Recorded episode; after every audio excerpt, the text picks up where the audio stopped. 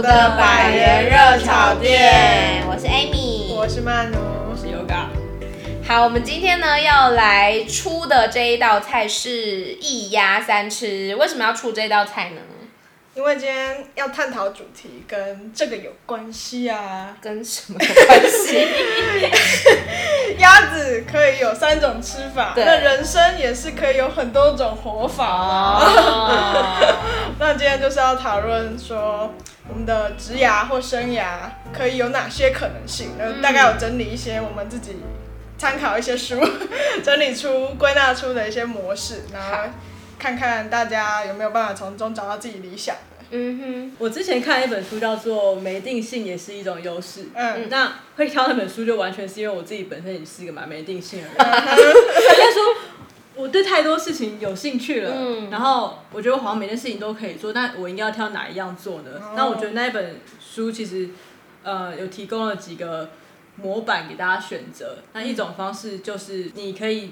完全的把你所有喜欢的东西变成是一种置业，那种置业可以容纳你所有喜欢的事情，然后你就直接去做。嗯、那我觉得有点像 Amy 的方式，嗯、因为她喜欢广播，她、嗯、喜欢做企划，嗯、然后她的工作刚好就容纳了她所有做爆，对，所有喜欢的事情就可以直接做爆它。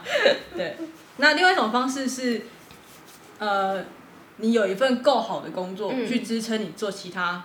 好多个你喜欢做的事情，嗯、那我觉得我有个朋友，他就是公务员，嗯、那他其实也没有特别的热爱或不热爱他的公务员的工作，但是他就是在稳定的上下班中，他每个下班的时间跟他每个周末时间都可以拿来去做自己喜欢做的旅游啊，嗯、或者是嗯健行啊、爬山之类的事情。那我觉得那样也很好。嗯、不过我觉得通常在台湾好像比较难做到这样子的模式，因为大部分的工作其实都是会有点压缩到自己的。休闲时间，对对，然后第三种方式是，可能大家最近比较少听到的，就是斜杠的模式。嗯，嗯，我其实蛮想追求斜杠的方式。为什么？因为就可以比较生活比较丰富吧，你有比较多的触角可以接触到不一样的事情。嗯，虽然我的就是朋友很常会说你也是斜杠啊，你又做报表，然后又 又接外场，但我觉得那是那个算打工，那不是我真的想做的事。哦，到底斜杠的定义是什么呢？所以对 Amy 来说，你可能觉得斜杠的话，一定是每一个杠都要有一定的技能的程度，是吗？我觉得对我来讲，斜杠是，对，诶，是我觉得。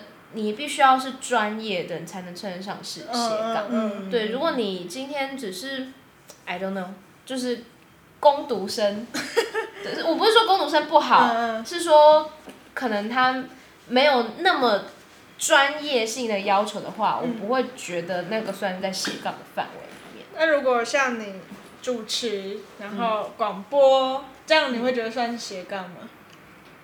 不算，不算，因为他们两个。同质性太高了。哦。如果是我要放斜杠的话，我可能放主持。那假设比如说文字，哦、对，这两个是可能调性比较不一样的。嗯、对，那 maybe 摄影，但摄影我不会，嗯、就是这样子对我来讲才是。你的认知中，他们的范围要差很大。对，因为主持跟广播，它只有一部分是不一样的，但是本质上是一样的。哇，很严格哎、嗯！我自己是这样觉得。嗯。不过我跟你想法有点类似，我不会觉得自己是在斜杠，因为我觉得我现在每件事都还没有做到很好，嗯、我可能比较倾向于说自己是多工，类似那种比较多工作的人，嗯、对啊，像我刚我也有在打工那些的，但我也不觉得那些是斜杠，就跟你说，我觉得那个要称之为斜杠，好像标准有点低，嗯、觉得要还是要在那个领域上有一定的积累跟技能。至少要这样子才能就是挂斜杠，但我觉得挂不挂都都还好，嗯、对啊，因为我觉得现在社会应该已经就是慢慢的也是要把不同的技能结合起来去做一件事情，嗯、就是说文字结合图像怎样怎样的，就是这种不同领域的技能结合起来去做事，已经变成比较常看到，嗯、所以我觉得未来说不定也没有斜杠，就是全部大杂烩融在一起也不一定。可是有个问题是我就之前一直累积在心中，嗯，就是。你们觉得一个技能要到什么样的地步，你才会觉得你专精它？因为，例如说，我每次在做我自己的履历的时候，我我要写我专精哪一个软体，嗯嗯、或是专精哪个技能的时候，我都会很心虚。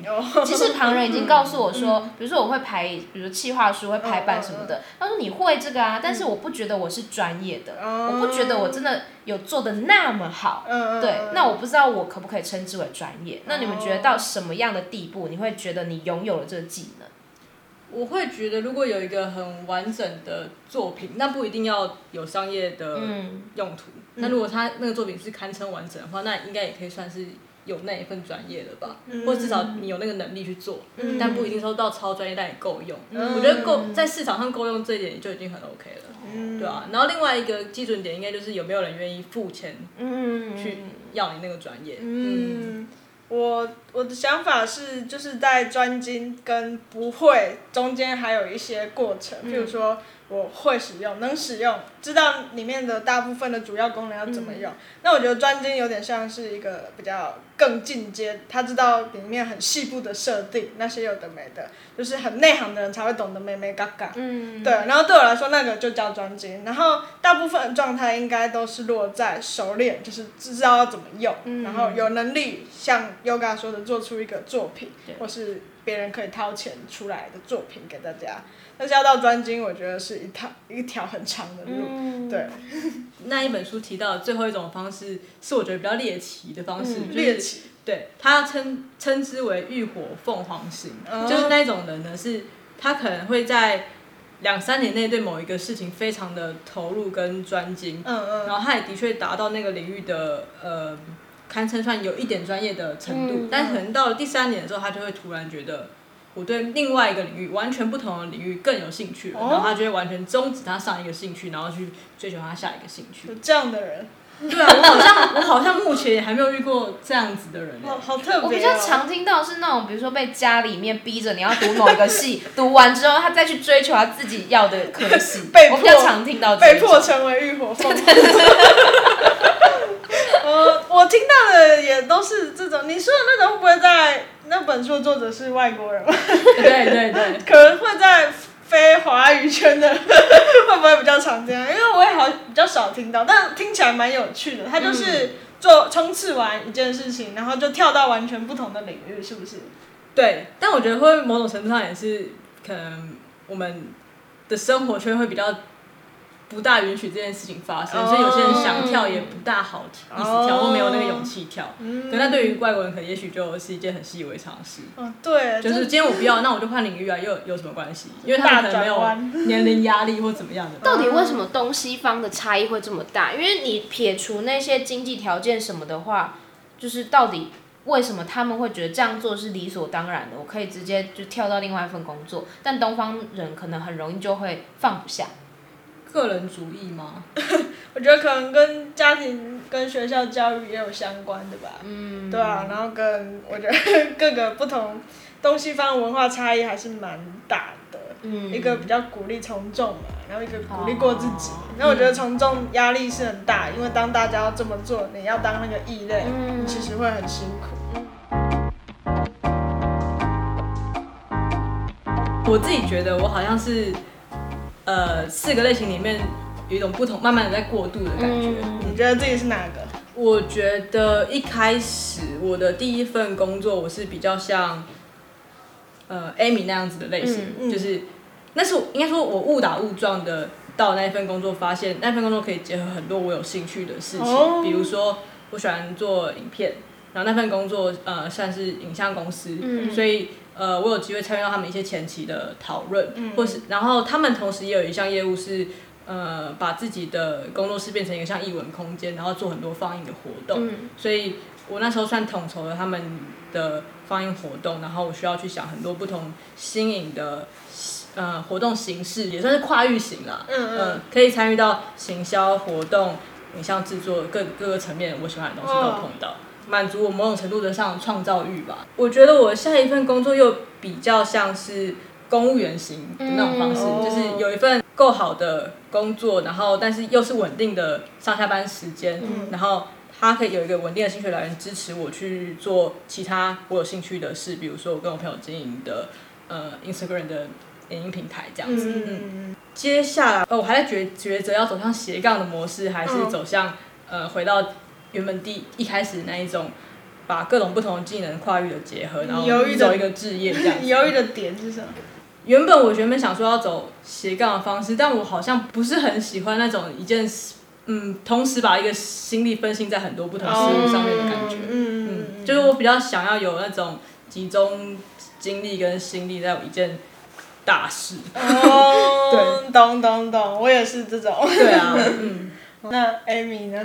我觉得我一开始就是还在出版社上班的话，那个应该就比较像公务员型。啊。对，就是那份工作我没有很喜欢它，也没有很讨厌它，但是它可以支撑我假日去做广播。嗯。虽然假日做广播有配，但是我其实不在乎那个配。哦。对，我在乎的是我可以做节目这件事。嗯。对，那一开始是这样子，然后后来当广播变成正职的时候，它就变成就是兴趣跟工作结合的那个形式。嗯。对，然后未来的话。我其实还是比较喜想要走斜杠的，oh. 对，因为我我想要多尝试不同的身份。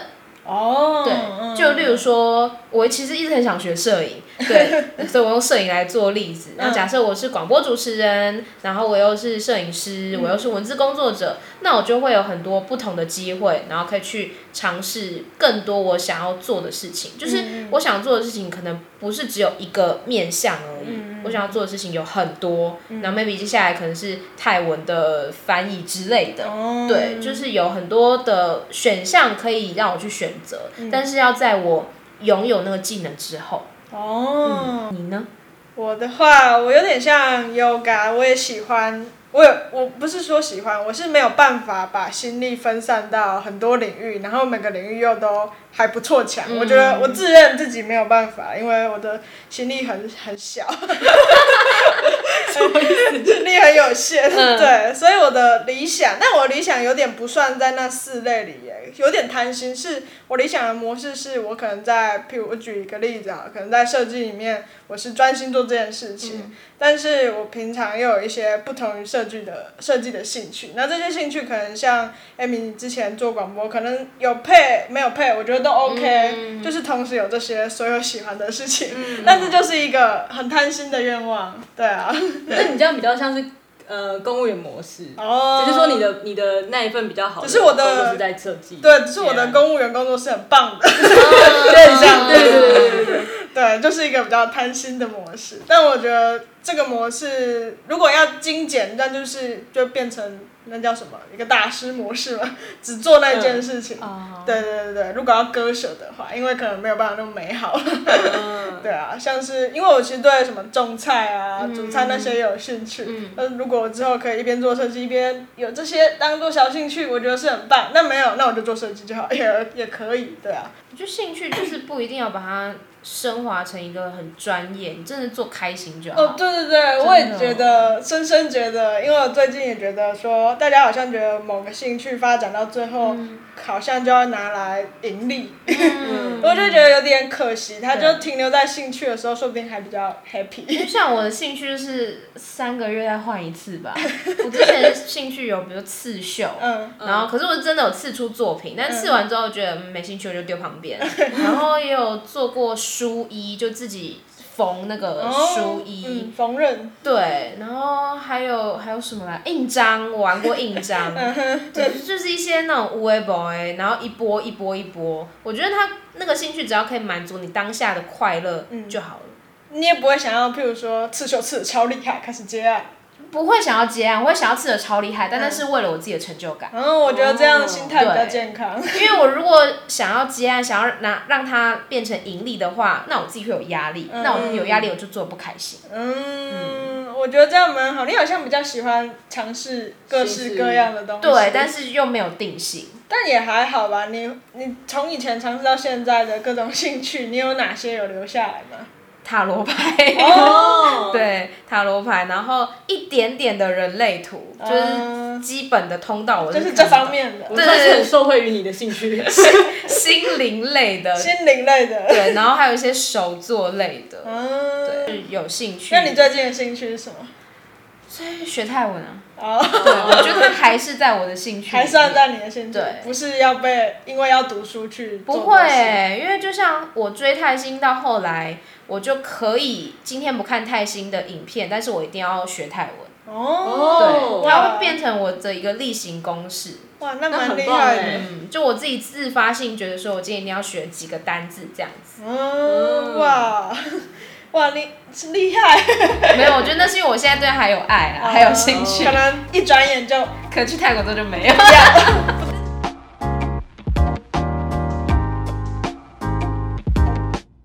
那本书有提到说，呃，因为它不是叫做没定性是一种优势嘛，它其实就在讲说像你。可能会学很多东西，然后一下就停，一下就停。可、嗯、是可能是因为那些东西刚好代表那个当下你某一个更深层的喜欢的事情。嗯、比如说你可能深层喜欢是喜欢尝试新事物嘛。嗯、那如果以这个来基准点来讲的话，你其实在做的事情也不算是没有连贯性的，嗯，就是、嗯、那就是为了满足你想尝试新事物的这个看你的标准，这个心情，嗯、对啊。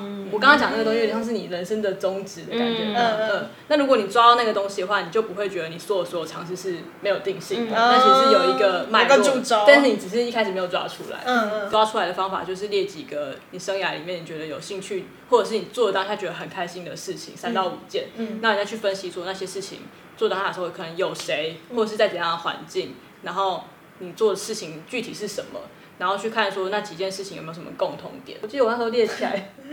的印象是那些共同点都是有创造性的事情，嗯、然后是有趣的事物，嗯、而且是可以跟工作伙伴是比较水平的相处。嗯、然后那些事创造那些事情的同时是有跟人有连接的。哦，就这种听起来很概括的东西，嗯、但那其实就是听起来我也会喜欢。对，就 那好像就是我一个我的我的人生的所谓何来嘛，嗯、然后就从那个东西去发展说，说那也许我之前做那些尝试都。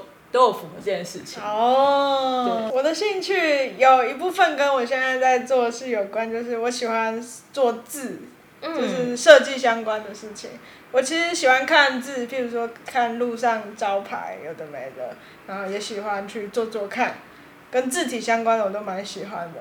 这是最主要跟工作有关的兴趣，然后其他兴趣就比较怎么说，比较属于自己娱乐用的，嗯、像。Amy 喜欢泰星，但我喜欢的是韩星，嗯、对，我就几乎都会看 K-pop 各种的，也不是为了要追什么的，就是听好玩的这样子，对啊，然后平常兴趣其实也没有很多，所以我的开销才会比较低，对啊，再来就是看书吧，就是各式各样的书，蛮扎实的，对，只要有我就会看。然后，但是这一项目前也是一个纯娱乐的，因为是从小就喜欢的事，小时候才不会想着要盈利，对，然后就到现在，最主要就是三个，但之后也没有想过要怎么把这三个结合起来。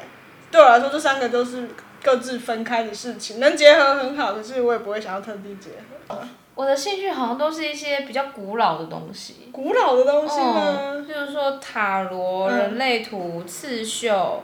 然后广播它其实也算是比较传统的媒体，嗯嗯嗯、然后印章印印章也算是吧，嗯、对，然后还有看书也是，对啊，是蛮好的分类。那你之后会对？不知道，可能编竹篮那类的。我我对啊，我有一阵子在封编织啊，你不知道吗？哦、我有一阵子在封。所以你可以做一些复兴传统文化。我之前就是有编那个那个什么提那个水壶袋，嗯嗯嗯，对对对，然后搞得我妈也跟我一起编织，然后编了很多。哦，那蛮酷，而且你都是很多是手工艺，就是你也不是去迷别的，你就是喜欢做。东西，嗯，然后是比较古老的记忆，对，哇哇。哇，得出结论了，从自己兴趣分归纳出一个更大的兴趣，我觉得蛮酷的。对，就是一个老人，然后前一阵子喜欢穿古着，哦，对，前一阵子，你好一致哦，对，你很一致，很好猜，我可以预测你下一个。很多人不是会说自己就是找到自己的热情啊，所以就去做这个工作什么的，那也许那个方法是可以让你找到说。假如说，哎、欸，热情是有个脉络的，然后也许那就是你的热情之类的，嗯、或者是你可以用这一个更抽象、更广的一个脉络去找出，那也许接下来你要找那份工作或那件事情，有符合的话，那也许你就可以尝试看看，嗯、那说不定你就可以尝试。当做一个筛选标准。对对对对。或者说，也不要想象有一个自己想象有一个命定的热情在等着自己。有些人可能是小时候摸了一件事情，他就从此热爱，然后长大了做这件事情，那很好。可是我觉得大部分的人小时候都是懵懵懂懂、无知的长大，然后这个也有兴趣，那个也有兴趣，然后不知道哪一个是真爱。但我觉得就多方尝试，就是兴趣。可以发展成置业或热情是很好，可是，在那之前，你要先有足够多的尝试。嗯。然后，就算就算你没有真的找到那个热爱的东西，我觉得也无所谓，因为有时候是培养出来，就跟感情一样的。嗯。你跟那个事情做越久，那就会越爱它。讲起来怎么很奇怪？好像就是这个感觉。嗯。对啊。最后，我是觉得就是要保持一个开阔的心胸，因为我真的，因为我之前就会对。很多我不了解的事情，嗯、然后保持一个很保守的态度，哦、然后可是我现在真的会学会去多认识一点点。嗯、对我认识之后，我有些觉得哎，蛮有趣的。没有想象中那么。对，没有想象中那么困难，嗯、或是没有想象中那么艰涩。嗯、对，所以我觉得你保持一个开阔心胸，虽然听起来非常的就是流俗，老生常谈。对，但是是一个好。是一个好方法，嗯，对，你就可以多去认识这个世界。OK。